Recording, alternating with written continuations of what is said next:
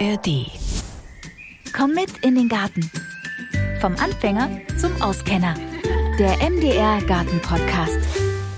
Ja, hallo und herzlich willkommen zu einer neuen Folge. Herbstzeit ist ja Pilzzeit. Ich muss ganz ehrlich sagen, ich liebe Pilze. Ich esse aber nur das, was ich kenne. Das heißt, wenn ich in den Wald gehe, dann habe ich höchstens zwei Sorten, wenn ich Glück habe in meinem Körbchen. Steinpilze und Maronen, die äh, kann ich irgendwie erkennen, aber bei allem anderen bin ich einfach total vorsichtig.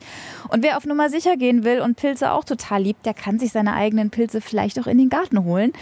Das geht und wie, das lasse ich mir jetzt erklären von Pilzexpertin Anja Kolbenelde. Dafür habe ich sie in ihrer Thüringer Freilandpilzfarm in Schönewerder besucht. Hallo erstmal, ich grüße dich und danke, dass ich hier sein kann. Ja, hallo. Anja, du hast mehrere Pilze sozusagen hier im Angebot. Wie kann ich mir Pilze in den Garten holen? Was eignet sich da am besten? Bei Pilzen spricht man nicht von Sorten wie alle anderen Sachen, die man im Garten anbaut, sondern von Pilzarten. Okay. Und es ist auch nicht nur Herbstzeit, Pilzzeit, sondern bei uns ist das ganze Jahr Pilzsaison. Das heißt, wir fangen schon auch mit bestimmten Kursen an. Im Frühjahr Morchekurse, Pilze im Sommer, Pilze im Herbst, Pilze im Winter. Und demzufolge haben wir eigentlich immer Pilze. Und hier vor Ort züchten wir ein paar Pilze, die halt auch für den Kunden ein bisschen einfacher sind, die im Garten mit anzusiedeln, sage ich mal so, oder eben auch selbst die Pilze dann zu ernten im eigenen Garten, wie zum Beispiel ein Austernseitling oder verschiedene Seitlingsarten, Shiitake, ja, alles, was parasitisch lebende Pilze sind. Was heißt das konkret? Wir müssen bei den Pilzen unterscheiden in drei verschiedene Gruppen, wie sie sich ernähren. Da haben wir dann Pilze, die zum Beispiel sich von Streu ernähren, wie Champignons und sowas. Die sind dann einfach in diesen Bags zu züchten, indoor. Kann man sich auch zu Hause Hause hinstellen.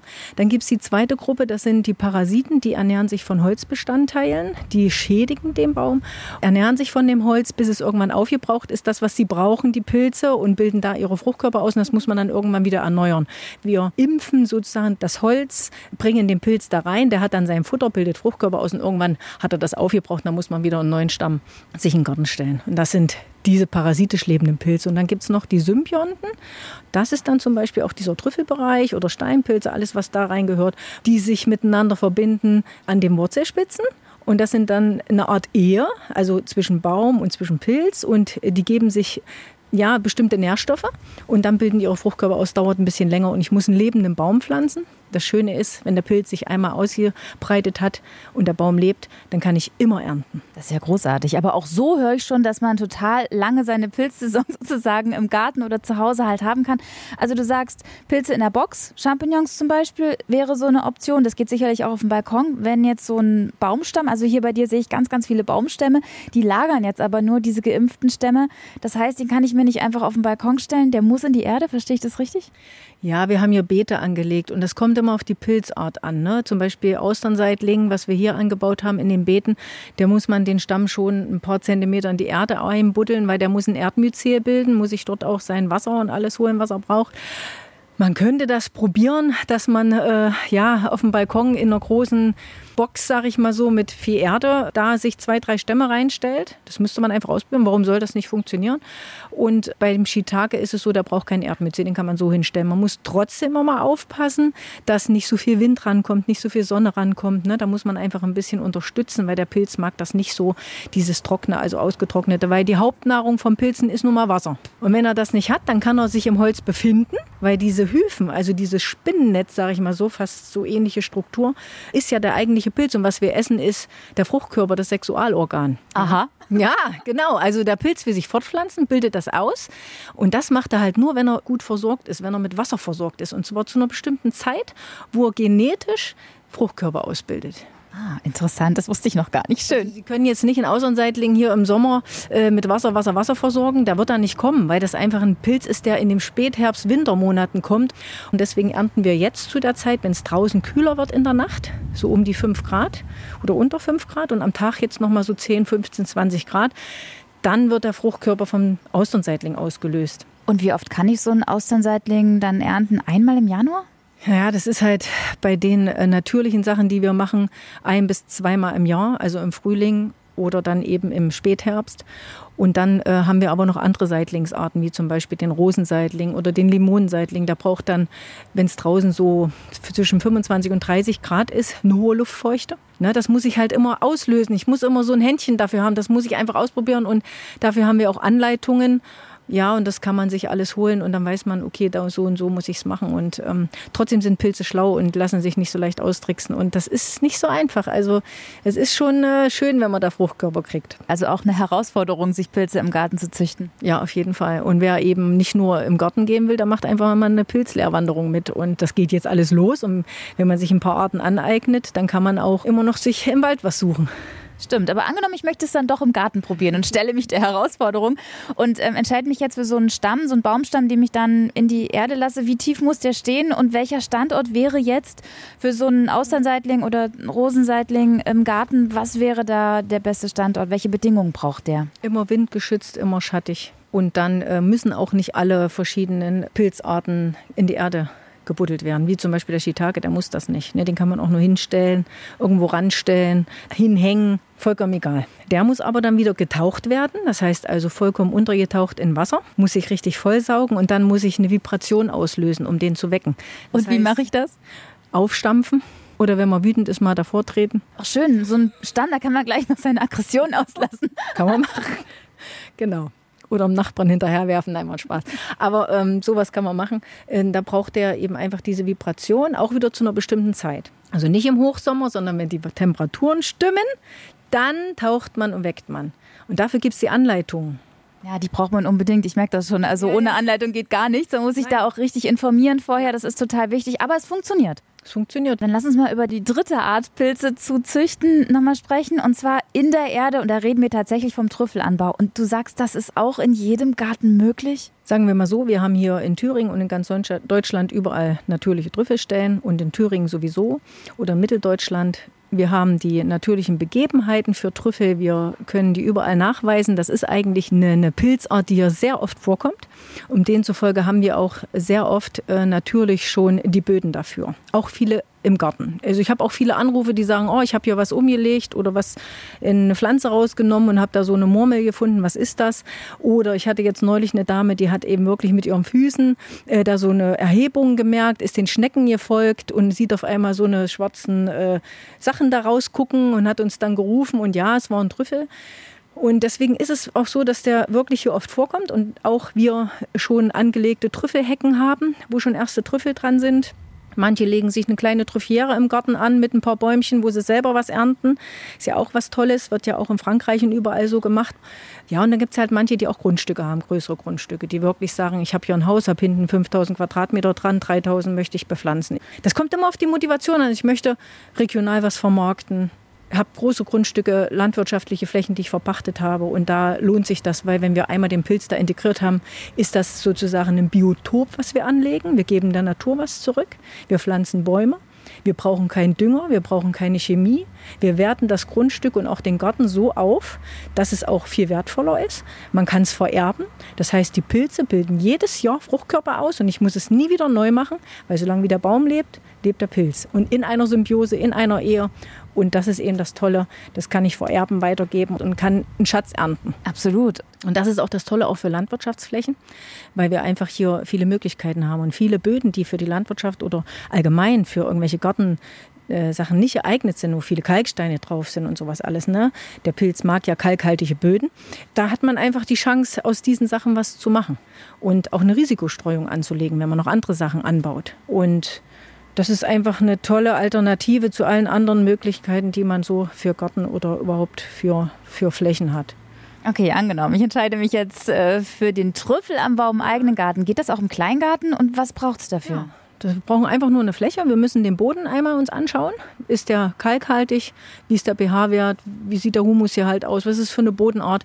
Und äh, da ist der Trüffel auch sehr breit gefächert. Das heißt also, diese Burgundertrüffel, die wir überall beim Italiener über die Nudeln gehobelt kriegen, die liegen hier bei uns. Wir dürfen sie nicht entnehmen. Das ist verboten. Das heißt, die stehen unter Naturschutz auf der roten Liste im Bundesartenschutzgesetz, weil sie selten sind. Aber es ist nun mal so, es gibt dieses Gesetz und ich muss es also anbauen, um sie ernten zu dürfen. Okay, also ich darf sie nicht einfach, wenn ich irgendwelche wo finde, nicht rausnehmen. Ich, Nein, okay, einfach dann nur selber im Garten. Genau. Gut. Das ist das Schöne. Und ich kann eine kleine Hecke anlegen von 10 Metern. Ich kann äh, eine kleine Trüffiere machen. Ich kann mir jedes Jahr ein paar Bäumchen dazu schenken lassen zu mir Geburtstag. Ich hatte neulich auch ein Hochzeitspaar, die haben sich von allen eben Bäumchen, Trüffelbäumchen schenken lassen, haben sich da ihre 50 Bäumchen im Garten gepflanzt und erweitern das Ganze dann eben auch. Ne? Und warum nicht? Ich kann dann eben auch ein paar hundert Gramm oder Kilo dann eben aus meinem eigenen Garten ernten. Das ist doch eine tolle Sache. Und wie oft kann man Trüffel ernten? Das fängt an so im Juli, kann bis November reingehen. Das kommt immer auf den Witterungsverlauf an, wie warm war es draußen, wie viel Regen ist gefallen. Aber ich kann im Garten auch ein bisschen nachhelfen. Das heißt, das Schöne im Trüffelanbau ist, dass wir ja den Leuten beibringen, wie sie diesen Pilz steuern können. Das heißt, wie mehr Fruchtkörper ausgebildet werden, wie sie größer werden, wie ich mehr ernten kann. Ne, und wenn ich den Zyklus des Pilzes kenne, kann ich eingreifen. Und das macht dann auch große Flächen interessant, weil ich dort wirklich mehrere Kilo auf dem Hektar bis mehrere hundert Kilo auf dem Hektar schaffen kann zu ernten. Und wie beeinflusst man das Wachstum des Pilzes? Wie geht das?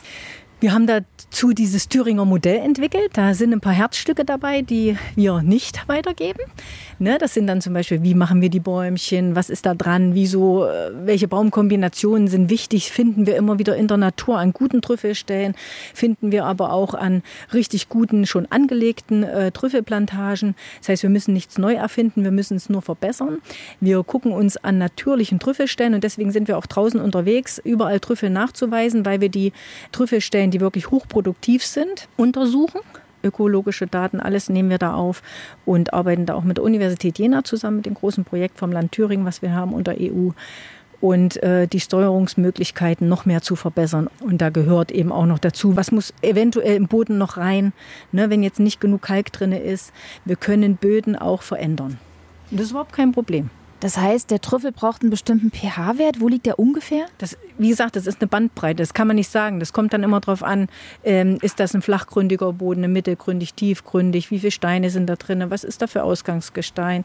Also wir gucken uns das an und dann wissen wir schon, schon mehr, was wir da machen müssen oder ob wir gar nichts machen müssen, einfach pflanzen. Ne? Okay, das heißt, wenn ich mich für ein Trüffelbäumchen entscheide oder auch mehrere, wird erstmal eine Bodenanalyse bei mir zu Hause gemacht im Garten, ob das passt. Und das muss man sich jetzt nicht so schwer vorstellen. Wenn man jetzt wirklich nur ein paar Bäumchen im Garten pflanzen will, dann reicht es, wenn ich Ihnen kurz am Telefon sage, was Sie machen müssen, was Sie schnell schauen müssen ne? oder dass man vorsorglich gleich was einbringt. Da muss man also nicht eine riesengroße, irgendwie teure Bodenanalyse, sonst was machen. Das muss man sich so nicht vorstellen. Ich kriege auch von vielen einfach nur Boden geschickt, gucke mir das kurz an und sage, ja, können Sie machen. Und es gibt eine kleine Anleitung dazu, was man eben kurz testet und dann eben da anbaut. Es geht nur um die größeren Anlagen. Da müssen wir schon ganz genau wissen.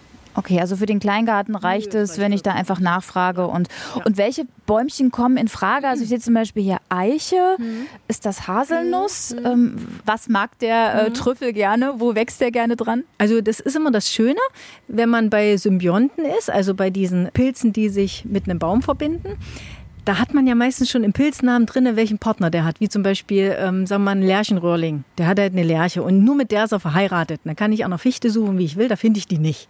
Oder ein Birkenpilz. Ja, ist halt eine Birke. Da kann ich im Fichtenwald suchen, finde ich auch nicht. Und das äh, beim Burgundertrüffel ist es so, oder beim Sommertrüffel, das ist ja genetisch die gleiche Art, dass der, und das ist das Faszinierende, 30 Baumpartner hat. Und deswegen ist er nicht selten. Ich kann halt nur nicht sehen, den Fruchtkörper, weil er unterirdisch wächst. Und deswegen arbeiten wir mit diesen heimischen Baumarten, mit denen er richtig gut in der Ehe ist sozusagen. Und das sind dann verschiedene Eichenarten, äh, Heimbuchen, wir haben ähm, Rotbuchen, Haselnuss, Baumhasel, Linden. Das Schöne ist, es ist keine Aufforstung, sondern es ist Gartenbau und Landwirtschaft. Also auch große Flächen verlieren nicht ihren Landwirtschaftscharakter. Das ist immer wichtig für Landwirte zu wissen. Ne? Wir wollen kein Holz züchten, wir wollen keine Bäume züchten. Also wir können die auch schneiden. Das heißt, ich muss eine Eiche nicht sonst wie hochwachsen lassen. Ich kappe die einfach ab und halte die wie so einen kürzeren Baum. Und der Trüffel wächst trotzdem? Ja, der Trüffel wächst dann trotzdem. Und das ist das Schöne daran, dass ich auch wirklich sagen kann, ich kann es zurückschneiden, weil viele haben dann Angst, ich kann doch im Garten nicht so eine Eiche pflanzen und eine Linde noch daneben, das wird doch viel zu hoch. Ich sage, ja, nee, das kappst du dann bei drei, vier, fünf Metern und gut ist. Ja, und so ein Haselnussstrauch ist, glaube ich, oder eine Hecke, Heimbuchenhecke ist natürlich auch nicht auch schlecht. geschnitten. Ne? Und wir haben jetzt an den ersten Hecken, die sind jetzt im fünften, sechsten Jahr schon gut was an Fruchtkörpern dran bei Leuten, die da eben Hecken gepflanzt haben. Und ähm, wir haben auch Bekannte, die so einen kleinen Garten angelegt haben. Und die haben auch jetzt einen sehr guten Ertrag schon auf ihren 1000 Quadratmetern. Und wenn ich jetzt sage, oh ja, ich mache jetzt mal so eine neue Hecke an meinem mhm. Stadtzaun, nehme jetzt Hainbuche zum Beispiel, mhm. mit Trüffel geimpft. Mhm. Wie viel erntet man da so ungefähr? Das kommt auf den Standort an, das kommt darauf an, unterstützen Sie da ein bisschen machen Sie da ein bisschen was mit Wasser, wenn Pilzzeit ist, dass der auch wirklich ein bisschen mit unterstützt wird. Wie ist da die Sonne, wie ist da die Schattierung? Und ja, das kann man nicht genau sagen. Das, das kommt auf die Länge an. Wir sagen immer, wir nehmen es immer mit Hektarzahlen. Ne? Wir sagen also, auf dem Hektar solltest du schon wie die Italiener und die Franzosen, die die schlechtesten Trüffelbauern sind, die ich übrigens kenne. Das heißt also, die schaffen nicht so viel Ertrag auf dem Hektar wie manche andere Länder. Und äh, wenn man da zwischen 30 und 50 Kilo auf dem Hektar schafft, dann ist das, kann man sich ja runterrechnen, wenn ich jetzt 100 oder 1000 Quadratmeter mache. Ja? Wobei ich aber sagen muss, dass äh, so die besten Plantagen, die ich kenne, 100, 150, 200, 300 Kilo auf dem Hektar haben. Ne? Also es ist alles möglich, weil ich kann den Pilz beeinflussen. Und wenn Sie jetzt hier draußen mal gucken bei den Austernseitling, wenn ich da wirklich was mit Wasser zur richtigen Zeit mache, aber auch nicht viel, sondern wirklich nur punktuell und genau und zur richtigen Zeit. Ich hatte ja vorhin erklärt, im Sommer ist es sinnlos. Das ist beim Trüffel genau das Gleiche. Man muss wissen, wie der Kreislauf ist, wie das funktioniert. Und das kriegen die Leute von uns, die Beratung dazu. Und wenn ich das beeinflusse, dann habe ich auf einmal eine 3 Kilo Traube dran. Wenn ich das nicht mache, habe ich eben nur 500 Gramm. Und das kann ich so beeinflussen, das ist ja auch in der Natur so. Auf einmal gehen sie alle raus, suchen Pilze. Hast du eine Pilzschwemme? Ja, da ist ja vorher was passiert. Da machen sich ja viele gar keine Gedanken. Ja, wieso sind da jetzt auf einmal, äh, keine Ahnung, auf 20 Quadratmetern da 500 Steinpilze? Ja, das kommt ja nicht mal einfach mal so. Und da geht es auch meistens unter, dieser Gedanke, okay, früher war das die Pilzstelle meines Opas. Die haben uns das weitergegeben, ja, und da gehst du immer hin, da suchst du deine Steinpilze, darfst keinen verraten, ist ja ein Geheim, ne? Und da ist dieser Baum verbunden mit diesem Steinpilz. Und die Fruchtkörper werden durch bestimmte Sachen ausgelöst und dann hast du auf einmal eine Schwemme und nächstes hast du nichts. Aber wenn du zwei Jahre später wieder hingehst, dann hast du wieder was. Also das ist immer, mh, hm, wie die Natur halt verläuft, oder ich greife ein. Aber der Pilz ist immer verbunden mit dem Baum. Und genauso funktioniert es mit Trüffeln, Trüffelplantagen. Interessant. Also kann ich mir für den Hausgebrauch zwei, drei ähm, Haselnusssträucher zum Beispiel hinstellen mhm. und habe dann eine Handvoll Trüffel im Jahr ungefähr und ein paar. Also jetzt die Dame zum Beispiel, wo wir waren, die im Garten da was findet, hm, das waren drei verschiedene Bäume in, in so einer Kombination und in diesem Bereich, sagen wir mal, sind vielleicht so fünf Quadratmeter gewesen, hat sie dann eben immer mal zwischen 10 und 15 Fruchtkörpern. Ach, das reicht doch für ein, für ein tolles Nudelgericht. Da hat sie noch nichts beeinflusst. Toll, das heißt, wenn man da noch eingreift, könnte es noch mehr werden. Also ich sag mal so, drei Bäume sollten es mindestens schon sein. Wir gucken auch, dass wir eine kleine Kombination wählen. Und äh, man kann sich ja, und das ist das Schöne, man kann ja auch anfangen mit ein paar Bäumchen und sich jedes Jahr zum Geburtstag oder Weihnachten oder sonst wo welche schenken lassen und das dann erweitern. Lass uns mal über die Kosten reden. Was kostet es, wenn ich jetzt zum Beispiel, bleib mir mal beim Trüffel, wenn ich mir ein Trüffelbäumchen, ein geimpftes, mhm ähm, zulegen will? Also wir haben da Staffelpreise. Wir liegen beim Endkunden so zwischen 32 und 35 Euro.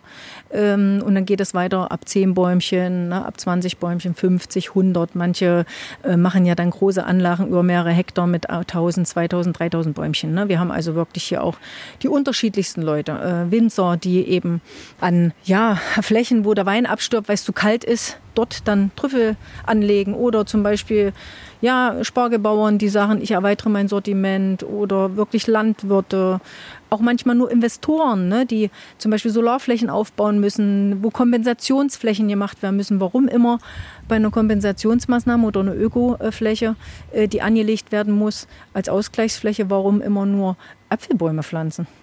Warum nicht eine Trüffelplantage, wenn wir doch die Böden haben? Und wie ist das mit der Pflege von mhm. diesen Trüffelbäumchen? Ich meine, diese Baumstämme, klar, das eine muss ich rütteln und wässern, das nächste muss ich zur richtigen Zeit bewässern. Wie ist das mit den Bäumen? Ganz normale Pflege oder brauchen die dann irgendwie noch was extra? Ich glaube, Standort ist es dem Trüffel egal. Gucke ich da einfach, wie es dem Baum gut geht? Nein, wir pflanzen hier Pilze. Also wir legen wie Pilznester aus. Der Baum ist nur Mittel zum Zweck, der ist dran.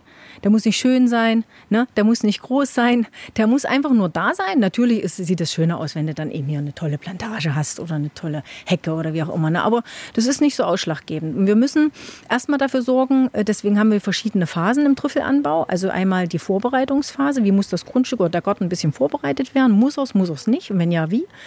Und dann die Phase des Pflanzens. Wie muss ich da? Muss ich ein bisschen angießen? Was muss ich beachten, wenn ich den pflanze? Das ist jetzt auch nicht so äh, viel. Wir machen da immer noch ein bisschen was, so Tricks schon so am Anfang, die wieder dieses unterstützen. Und dann die Etablierungsphase, wo der Pilz sich ausbreitet und dann später mal die Phase, wo die Fruchtkörper anfangen sich zu bilden, nämlich wenn der Pilz die sexuelle Reife erreicht hat. Und das passiert so nach vier, fünf, sechs Jahren. Das kommt immer drauf an. Da kann man dann schon erste Fruchtkörper finden. Das heißt, so Trüffelanbau ist schon was für Geduldige. Ja, aber das ist ja auch äh, Weinanbau. Das ist ja auch, äh, wenn ich einen Apfelbaum pflanze. Das ist aber auch, wenn ich was weiß ich, was hier im Garten pflanze, habe ich auch nicht gleich Aronia-Büsche hier. Die bauen auch vier, fünf Jahre, die wir hier dazwischen gepflanzt haben, um so und so viel Beeren zu haben haben. Also beim Trüffeln sind da immer alle so empfindlich, wo ich immer sage, seid doch froh, dass ihr ein paar Jahre nichts machen müsst. Und dann habt ihr so eine Wertschöpfung, die könnt ihr da über die Jahre gar nicht mit einem anderen Produkt rausholen. Geht nicht, weil wenn ich gucke, wie die Preise momentan sind, so zwischen 400 und 1200 fürs Kilo. Und wenn ich nur wirklich 50 Kilo ernte und ich verkaufe sie nur für 400 Euro, dann habe ich eine Wertschöpfung jedes Jahr auf dem Hektar. Das hast du mit nichts anderem, nichts. Und ich brauche nicht viel machen. Ich muss also mal vielleicht dazwischen mähen. Wir können aber auch eine Blühwiese dazwischen machen. Also wir müssen aber darauf achten, dass der Baum sich am Anfang ein bisschen gut durchsetzen kann, der Pilz sich gut ausbreiten kann. Wir alles für den Pilz machen. Nicht so auf den Baum gucken, alles für den Pilz. Und äh, das kriegen die Leute bei uns mit. Wir haben ja Schulungen für Kunden, die immer wieder auf den Pilz getrimmt werden, damit sie nicht so auf den Baum gucken. Und das müssen wir immer wieder machen. Wir hatten vor zwei Wochen hier eine Veranstaltung. Die Leute haben gelernt, wie kann ich an meinem Trüffelbäumchen kontrollieren, dass der Pilz noch dran ist. Wie nehme ich da eine Wurzelprobe? Wie sieht das aus unter dem Binokular? Solche Schulungen machen wir. Äh, oder was darfst du nicht für Fehler machen? Ne? Das ist immer nur ausgerichtet auf den höchstmöglichen Ertrag. Dass die Trüffel kommen, ja klar, ich kann mir ein Trüffelbäumchen irgendwo bestellen und da kommen ein paar Trüffel. Ich möchte aber ja den höchsten Ertrag auf dem Stück, wo ich pflanze. Das ist so spannend, weil ich mich auch so frage, okay, jetzt pflanze ich diesen Baum, auf den ich ja nicht achten soll, sondern ich, ich schon, ja, aber wir dürfen ihn nicht sterben lassen, ist klar. Wir müssen unterstützen am Anfang. Aber wir pflanzen eigentlich Pilze. Wir legen Pilznester aus. Und wie tief liegt so ein Trüffel unter der Erde? Also diese Trüffelart liegt so, manchmal gucken sie schon aus dem Boden raus. Aber ich sage mal so fünf Zentimeter, mehr ist das nicht. Da muss man schon auch aufpassen, ne, wenn man auf dem Boden läuft. Naja, also ich sage mal so, das ist schon, also das fühlt sich so nicht. Nur an manchen Stellen, da kann das mal passieren. Aber ansonsten eher nicht. Und brauche ich Trüffelhunde, um die dann zu ernten oder geht das auch so? Naja, ich sag mal, ich habe sie schon mit der eigenen Nase erschnüffelt. Ich habe sie auch schon mit den Füßen erfühlt. Die Auskennerin, die kann das fühlen mit den Füßen. Ich glaube, wir normalen Leute, die das noch nicht so kennen, wahrscheinlich eher nicht. Ja. Sehr interessant. Ähm, noch eine Frage, ähm, Anja, die, die Pilze, wenn ich mir die Pilzstämme jetzt in den Garten holen möchte, wo liege ich da kostentechnisch? Das ist genauso zwischen 30 und 35 Euro für so einen Stamm. Schon geimpft sozusagen und durchwachsen. Und wenn ich das jetzt so ordentlich pflege, also gut, wenn das Bäumchen mir nicht abstirbt und das so nach sechs, fünf, sechs Jahren sich etabliert hat, ich dann ernten kann, ähm, kann ich das, wenn ich weiter gut pflege, auch dauerhaft tun? Ja, jedes Jahr bildet der Pilz Fruchtkörper aus, weil er sich vermehren will. Na, also und wie ist das mit den äh, Stämmen? Ist es dann auch, auch?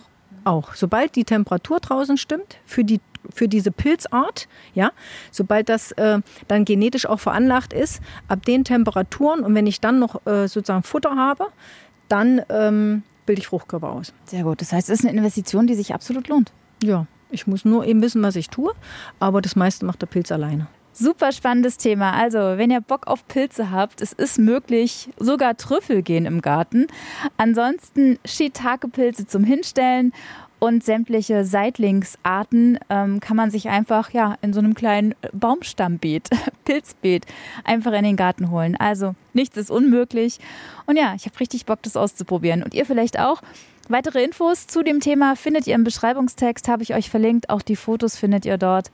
Und falls ihr Rezeptideen braucht, wie ihr die Pilze verarbeiten könnt, dann hört doch einfach mal rein in den Podcast Alles in Butter von den WDR 5 Kollegen. Den findet ihr hier auch in der ARD Audiothek. Und in 14 Tagen erscheint hier eine neue Folge von Komm mit in den Garten und dann geht es um Wühlmäuse. Also, bis dahin.